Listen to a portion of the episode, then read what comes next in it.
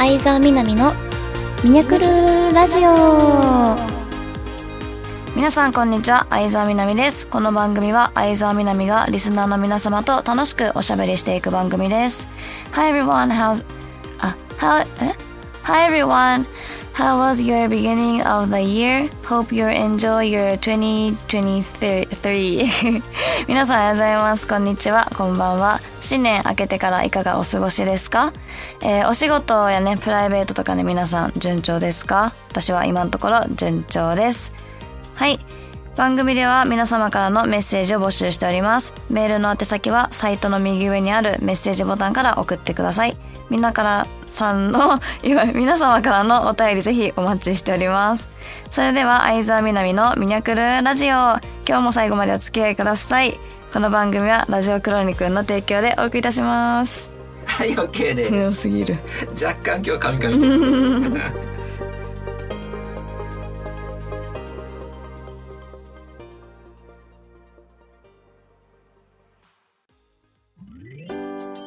相沢みなみのラブラブ見られたコーナー。このコーナーはリスナーの皆様からいただいたお便りを紹介していくコーナーです。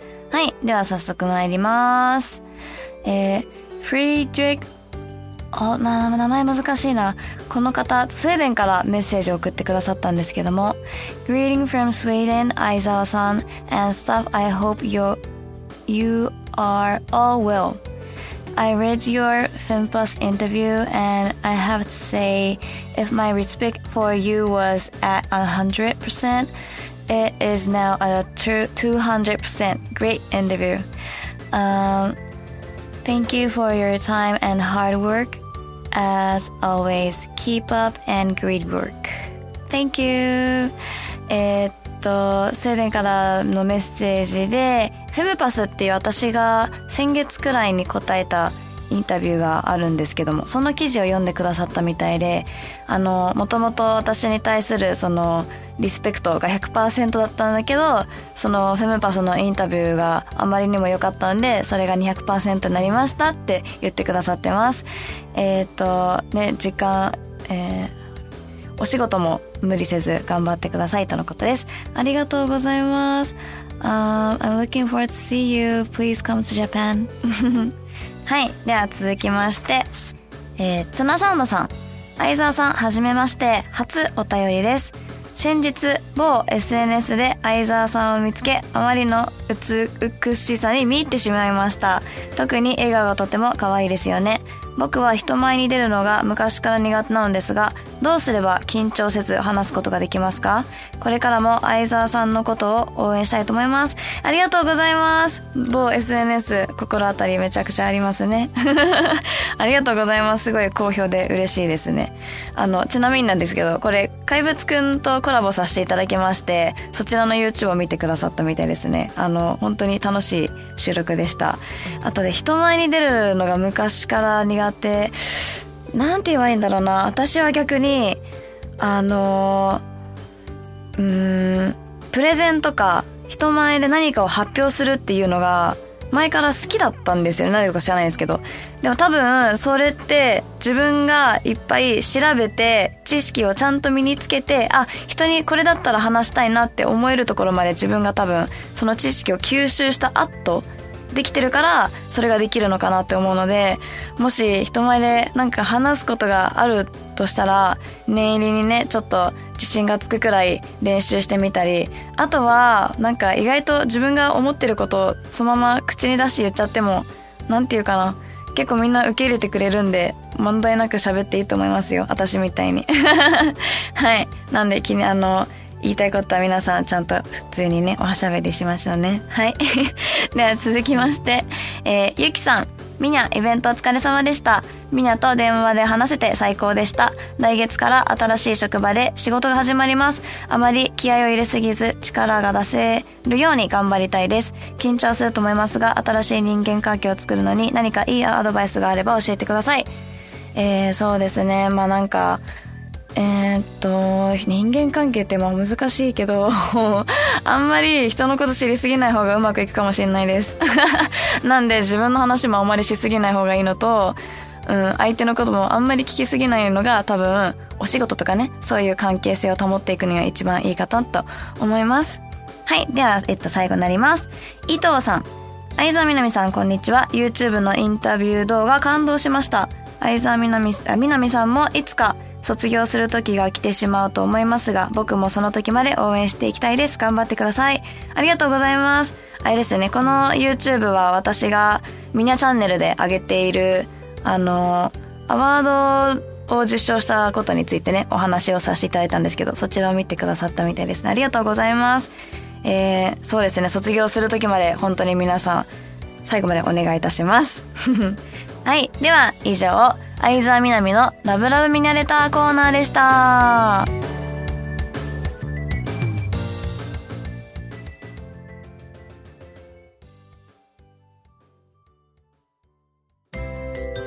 ミニャ推しコーナーはい、このコーナーは、えー、最近ね、スシローさんがちょっと話題になってますけども、スシローで毎回頼んでしまうものを紹介したいと思います。そういうコーナーです。まあ、スシロー私ね、あの、本当に好きで、まあ家族ともよくご飯食べに行ってたんですけども、あの、創作お寿司って言えばいいんですかね。あれが私好きで、スシローのああいう回転寿司のお寿司は、あれはああいうもんっていう一つの別のジャンルで楽しんでるんですけど、本当に好きでよく行ってます。はい。で、そこでね、毎回頼んでしまうネタとかを紹介しようかなって思ってます。まああんまり今までお寿司系の話とかもしたか、したわけもなかったんで なんか面白いかどうかわかんないんですけど、聞いてください。はい。では一つ目は、えー、生赤エビ。皆さんこのメニューあるの知ってますか？なんかね、途中からいきなりこのメニューできたんですよね。あの、赤エビっていうメニューが。それまで甘エビと普通のエビしかなかったんですけど。で、小学校の頃とかは本当に甘エビが大好きで、ずっとそればっか頼んでたんですよね。で、なんか3皿くらい一気に頼んで、上の甘エビだけ集めて とか、で、米だけ全部食べ終わってから、シャリだけ全部 食べ終わってから、最後甘エビを堪能するみたいな食べ方をずっと してたりしたんですけど、この赤エビの存在を知ってから、なんて言えばいいのかな甘エビをもっと大きくして、もっとね、ボリューミーにした感じって言えばいいんですかねに近いって思って、もうめちゃくちゃ好きなんですよ。なんで、あの、それからは、なるべく大きなね、あの、大きい系のエビを他のお寿司屋さんとかでも頼むようになりました。えーちなみになんですけど、私は、あの、お寿司といえば、醤油を使わない派なんですね。知ってる人は、はいはいだけど、多分知らない人は、え、マジでって思うかもしれないんですけど、ちょっと素材の味を楽しむのが好きで。で、まあ甘エビとかね、こういうエビ系って甘いじゃないですか。なんで、いつもこの本来の甘さを楽しみながら食べてます。はい。では続きまして、牛塩カルビ。えー、これは、あのー特別メニューなんですけど、私はこれに七味を大量にかけて食べるんですよね。なんですけど、あの、ボトルで置いてないので、ちっちゃなあの小袋の 七味をめっちゃガバーって取って、ね、ブワーってかけるんですけど、ゴミもね、もうどっさりみたいな。くらいかけます。で、まあ、こういうことができるのが回転寿司の醍醐味かなって思うんですよね。なんでそういうとこも含めて好きです。あとまあそもそもこういう味付けをしたお肉をそのお寿司として出るとことか本当ないので、やっぱりあのメニューとしても特別かなと思ってます。はい。では続きまして、頼むものはコーン。えーこの辺もね、安定の方多いんじゃないですか？あの、マヨネーズ系のネタとか、初めて食べた時ね、めっちゃ感動しました。あの、中学校の時、おにぎりでツナマヨとか流行って、それは、すごいハマったことはあったんですけど、酢飯でも合うんだ、みたいな。それが初めて食べた時に感動して思いました。まあ、あの、この軍艦系で言うと、あと、イカオクラメカブとかね、ああいう納豆オクラみたいな、そういう系もいつも頼んじゃいます。はい。では続きまして、赤身マグロ。これは、どうなんですかね？その、本当のマグロが好きな方はもしかしたら許せない方もいっぱいいると思うんですけど、もうここでは、もうなんて言えばいいのかな？結局、変わり種とか、サイドとかから、ちょっと私は攻めたりすることが多いんですけど、やっぱり途中で一回ちょっとお寿司感をね欲しくなっちゃうんですよね。その時の赤マグロがあのとてもいいです。ただねたまに凍ってる時とかあるんですけど まあこれもこれで回転寿司よねって感じでこの時だけはまあ大歓迎します。はい続きましてメニューのあれなんですけど、えー茶碗蒸し。これは、まあ、なるべく序盤の方に行きたいメニューですね。あの落ち着くプルプル食感とか熱々なのが好きで。であの昔は銀杏が食べれなかったのでいつも茶碗蒸しに入ってた銀杏をねママにあげたりとかしたんですけど今は銀杏も好きになってあの茶碗蒸しとかねお店で出てきて食べる時にあの見つけると「おおごってんじゃん」とか言って思っちゃいますね。はい。では最後は、えーデザートもろもろです。だいたいいつも2品から4品くらいデザート食べます。あの一つは食事の合間まあ一つっていうか1回目って言えばいいのかな。で2回目にその締め用で食べてます。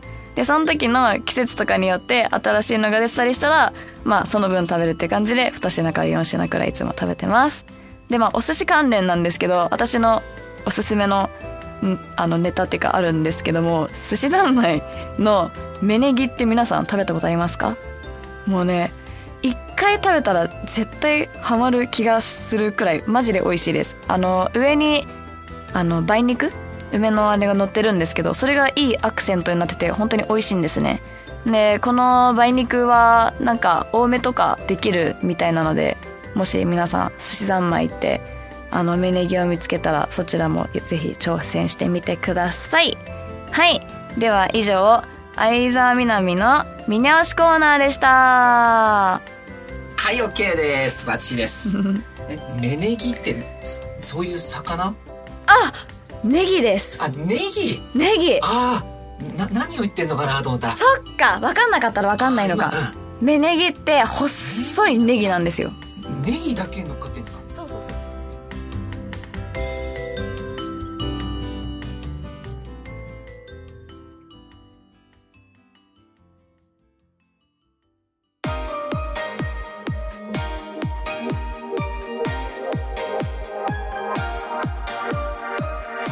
相沢みなみのミニャクルラジオ。そろそろエンディングの時間です。